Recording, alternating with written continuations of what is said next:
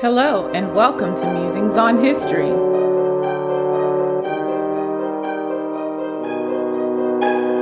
Episode 9.9 Pre Colonial African Interactions.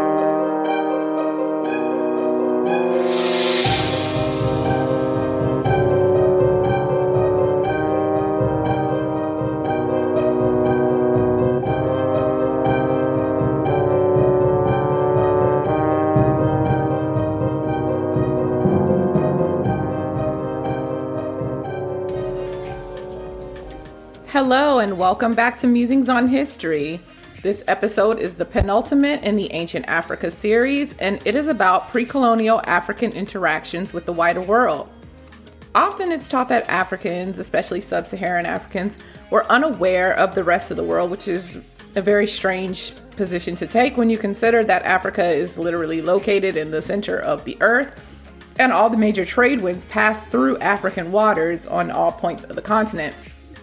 Now, before I start this episode, I want to address an email. I get very encouraging emails from most of you, but every now and then I get a, a very strange email.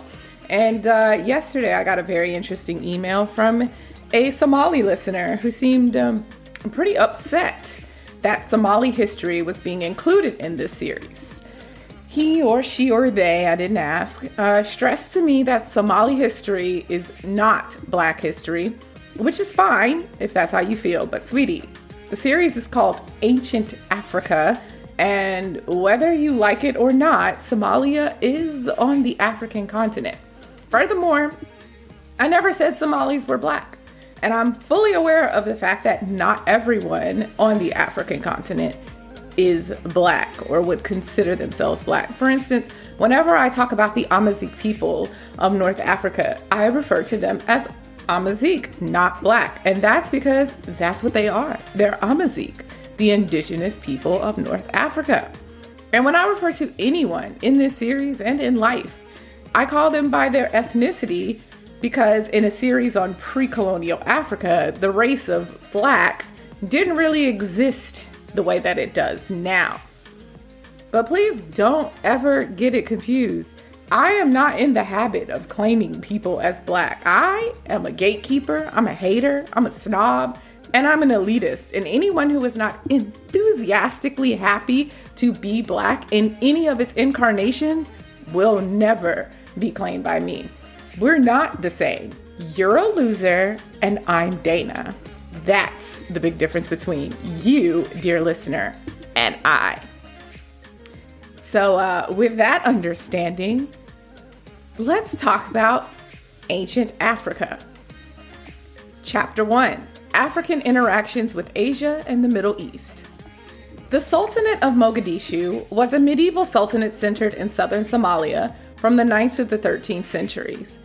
It arose as one of the preeminent powers in the Horn of Africa under the rule of Fakir al Din before becoming part of the powerful and expanding Ajuran Empire in the 13th century. The Mogadishu Sultanate maintained a vast trading network, dominated the regional gold trade, minted its own currency, and left an extensive architectural legacy in present day southern Somalia. Fun fact the ethnic origins of the founders of Mogadishu and its subsequent sultanate have been the subject of much debate in Somali studies. I. M. Lewis, former professor emeritus of anthropology at the London School of Economics, postulated the theory that the city was founded and ruled by a council of Arab and Persian families. However, Somali anthropologists countered that there were already existing communities on the Somali coast with local and indigenous leadership and that the Arab and Persian families had to ask permission of these communities to settle in their cities. They also point to the Amazigh scholar Ibn Battuta, who also stated that the natives of Mogadishu were dark skinned. This is corroborated by the 1st century AD Greek document, the Periplus of the Erythraean Sea, detailing multiple prosperous port cities in ancient Somalia, as well as the identification of ancient Serapion, with the city that would later be known as Mogadishu. When Ibn Battuta visited the Sultanate in the 14th century, he identified the Sultan as being of Barbara origin. Barbara was an ancient term used to describe African peoples that the Greeks were aware of, like Ethiopians and Somalis. And I think I explained this in a previous episode in this series, but yes, Barbara, Berber, these words stem from the Greek word for barbarians. And the Greeks weren't being specific to Africans when they called people barbarians. They considered the Macedonians to be barbarians, they considered the Latins, who later became the Romans, and all those tribes in Italy to be barbarians. They considered the Scythians, the Dacians, uh, all of the peoples of the Balkans to be barbarians. They considered the Anatolians, non Greek Anatolians, to be barbarians. Anyone who wasn't Greek, they considered to be our barbarian.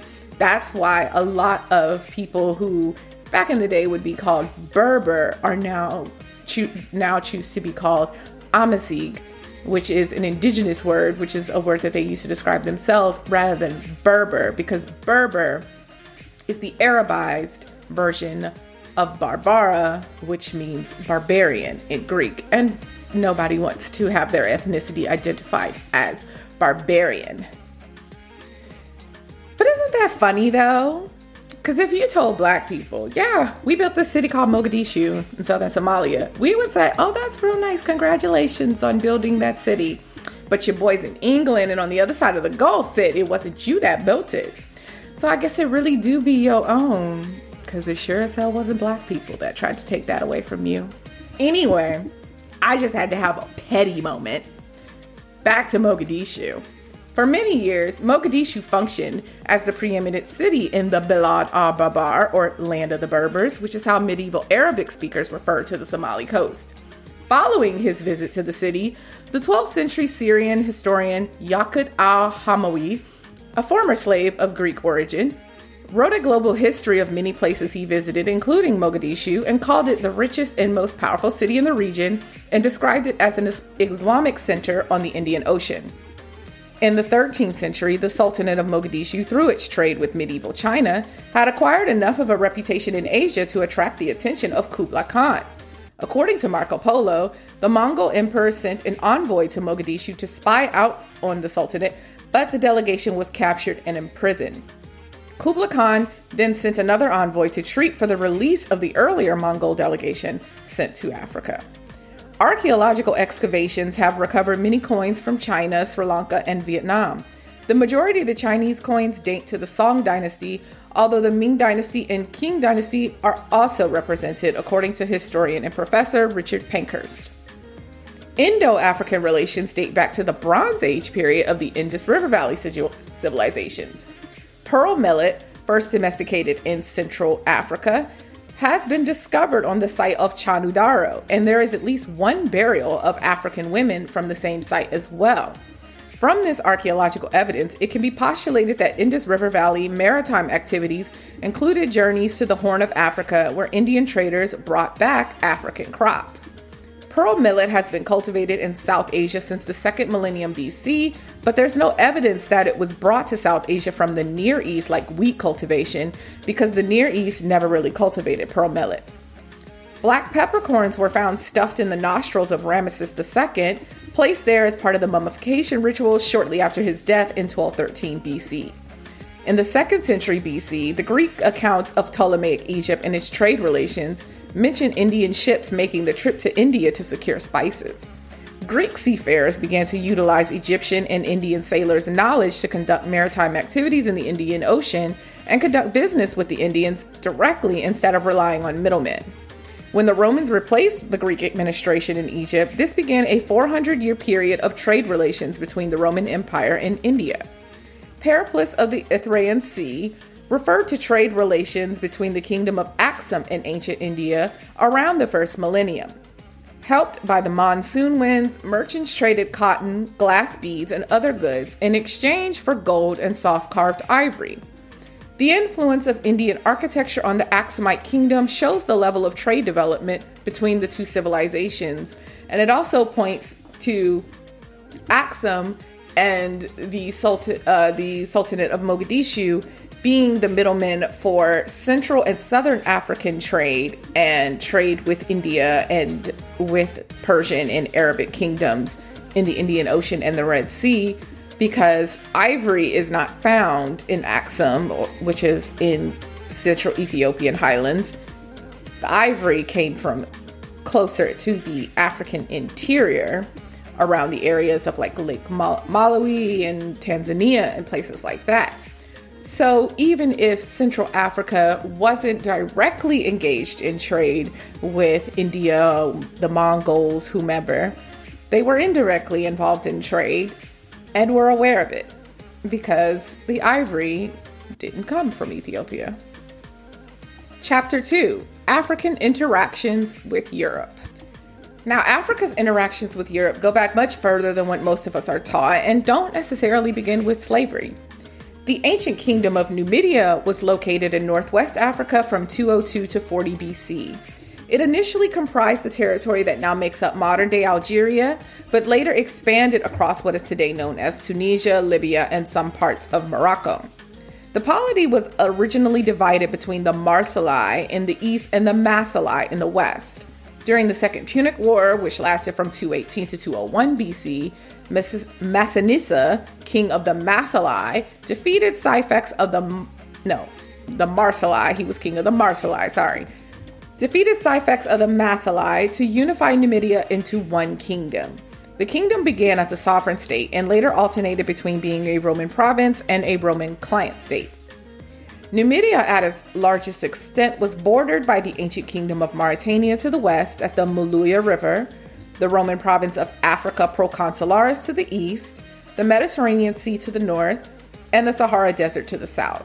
It was one of the first major states in the history of Algeria and the Amazigh in the classical era, because remember, we already talked about the uh, Amazigh kingdom of the Garamantes.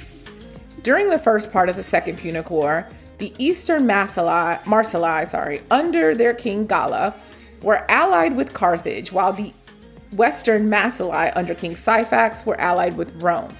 The kingdom of the of Massalai under Syphax extended from the Muluya River to Oued Rumel. However, in 206 BC, the new king of the eastern Marsalai, Massinissa, allied himself with Rome, and Syphax of the Massalai switched his allegiance to the Carthaginian side. At the end of the war, the victorious Romans gave all of Numidia to Massinissa of the Marsalai. At the, in, at the time of his death in 148 BC, Massinissa's territory extended from the Moluya to the boundary of Carthaginian territory, and also southeast as far as Cyrenaica to the Gulf of Sirte, so that Numidia entirely surrounded Carthage except towards the sea. Furthermore, after the capture of Syphax, the king in modern day Morocco, with his capital based in Tingis, Bakar, had become a vassal of Massinissa. Massinissa had also penetrated as far south beyond the Atlas to the Gatulai, and Fezzan was also part of his domains. In 179 BC, Massinissa had received a golden crown from the inhabitants of the Greek island of Delos, as he had offered them a shipload of grain during a food shortage. A statue of Massinissa was set up in Delos in honor of him, as well as an inscription dedicated to him in Delos by a native of Rhodes. His sons too had statues of them erected on the island of Delos, and the king of Bithynia, Nicomedes, also dedicated a statue to Massinissa. And Bithynia is located in the northwestern corner of Anatolia, which is present day Turkey.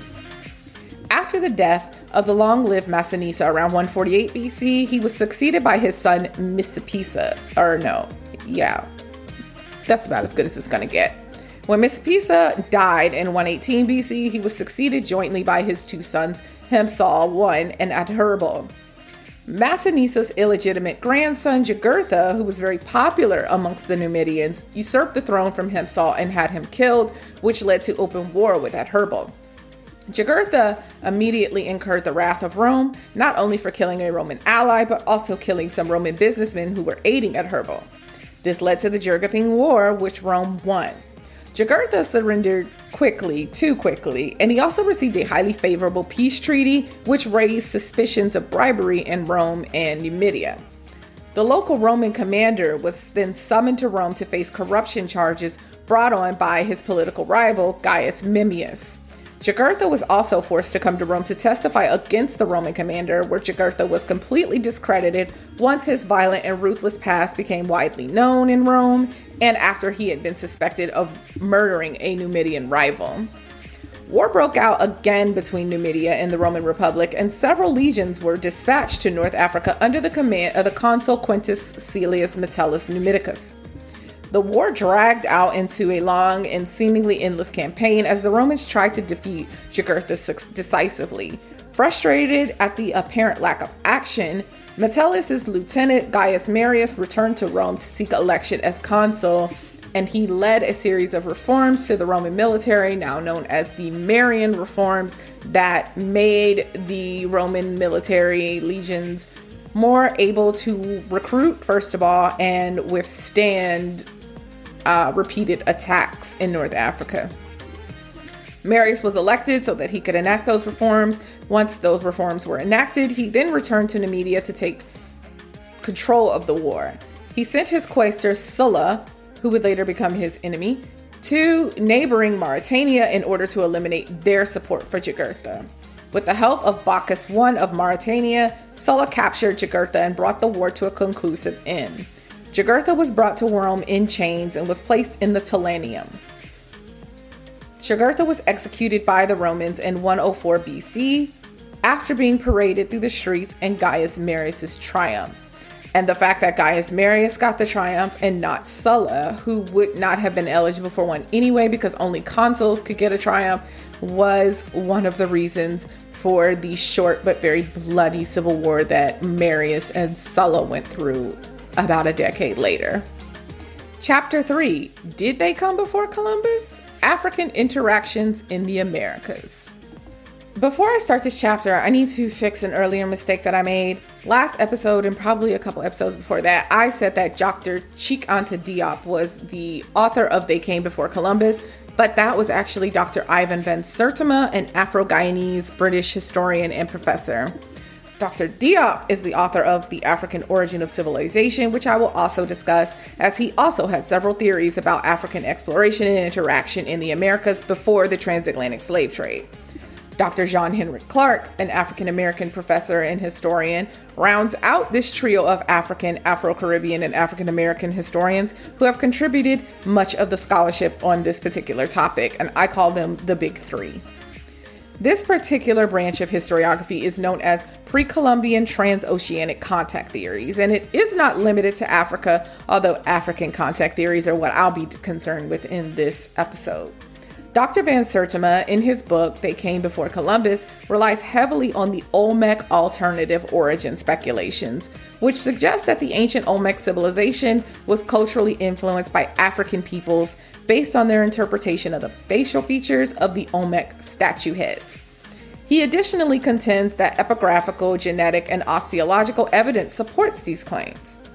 This idea was first suggested by Jose Melgar, who first discovered the first colossal heads at Hueyapan, now known as Tres Zapotes, in 1862, and subsequently published two papers that attributed this head to a Negro race. This view was espoused in the early 20th century by the historian Leo Wiener and others.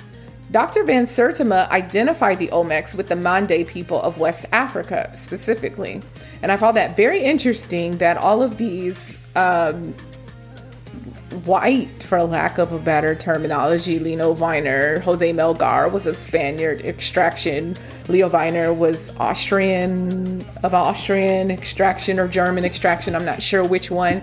But all of these, like, white anthropologists and historians were the first ones actually to be on board with this African Olmec connection. Dr. John Henrik Clarke, who was greatly influenced by Dr. Cheikh Anta Diop, was among many scholars who claim that the Mesoamerican writing systems are related to African scripts.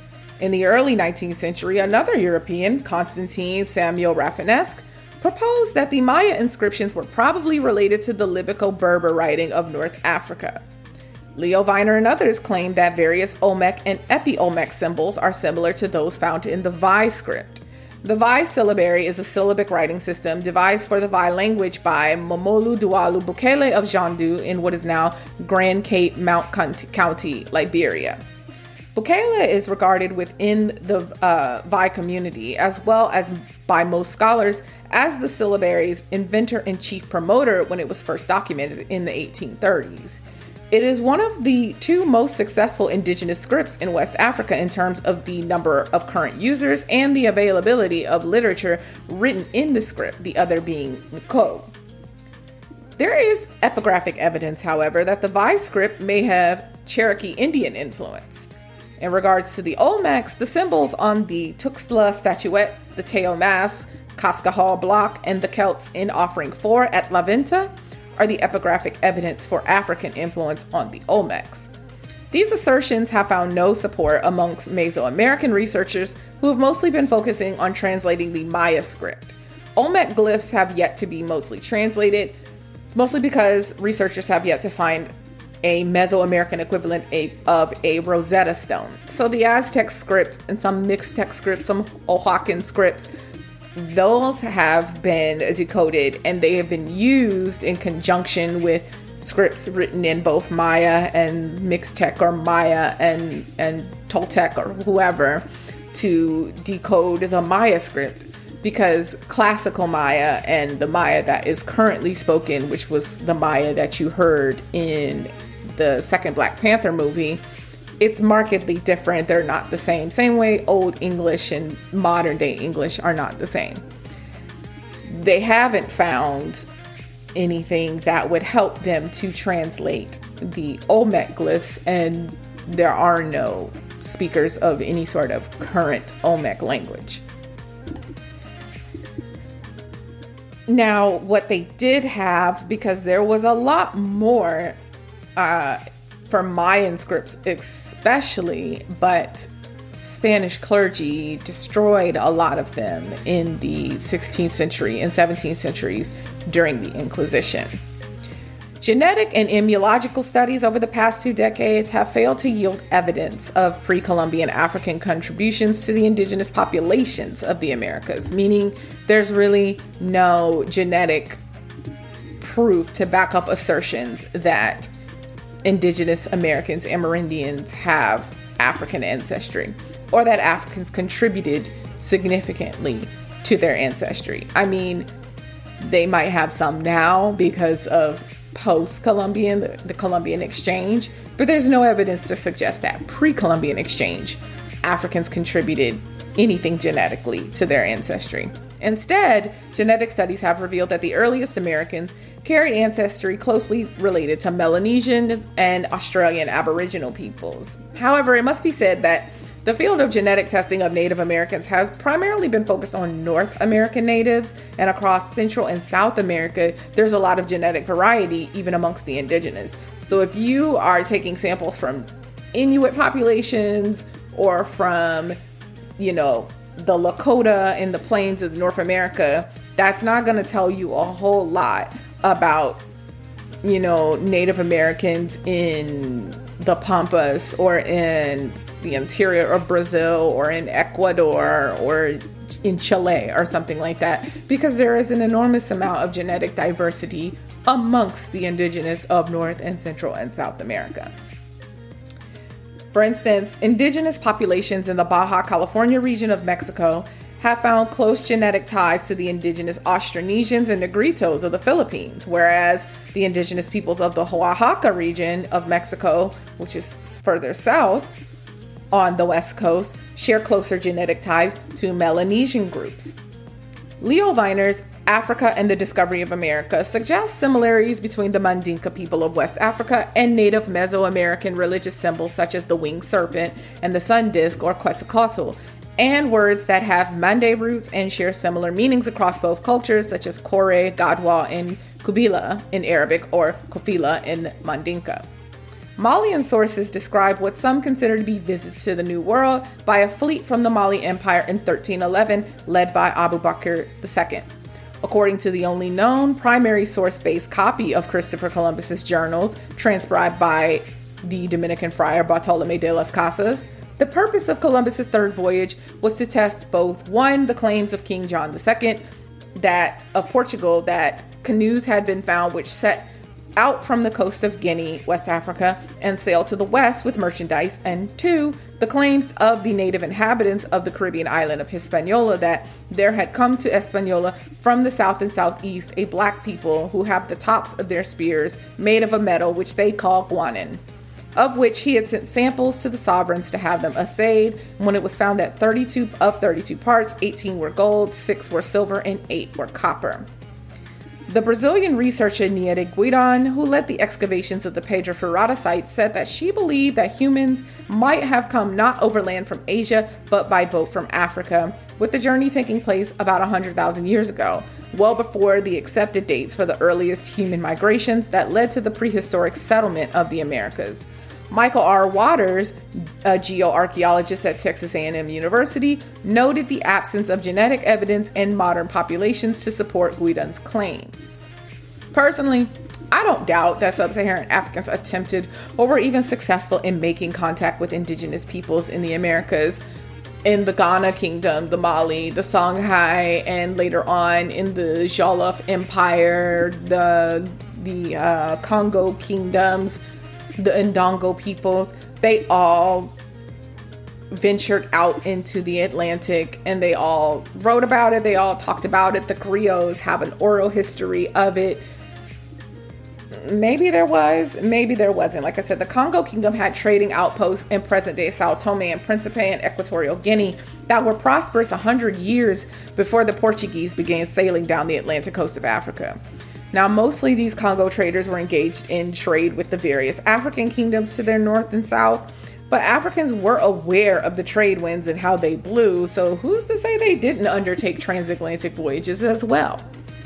Next episode, which will be the final episode in this series, I will discuss the social and political movements in Africa and in Europe in the Middle East from the 16th to the 19th centuries that facilitated the transatlantic slave trade and the age of colonialism in Africa. Join me next time for more musings on history.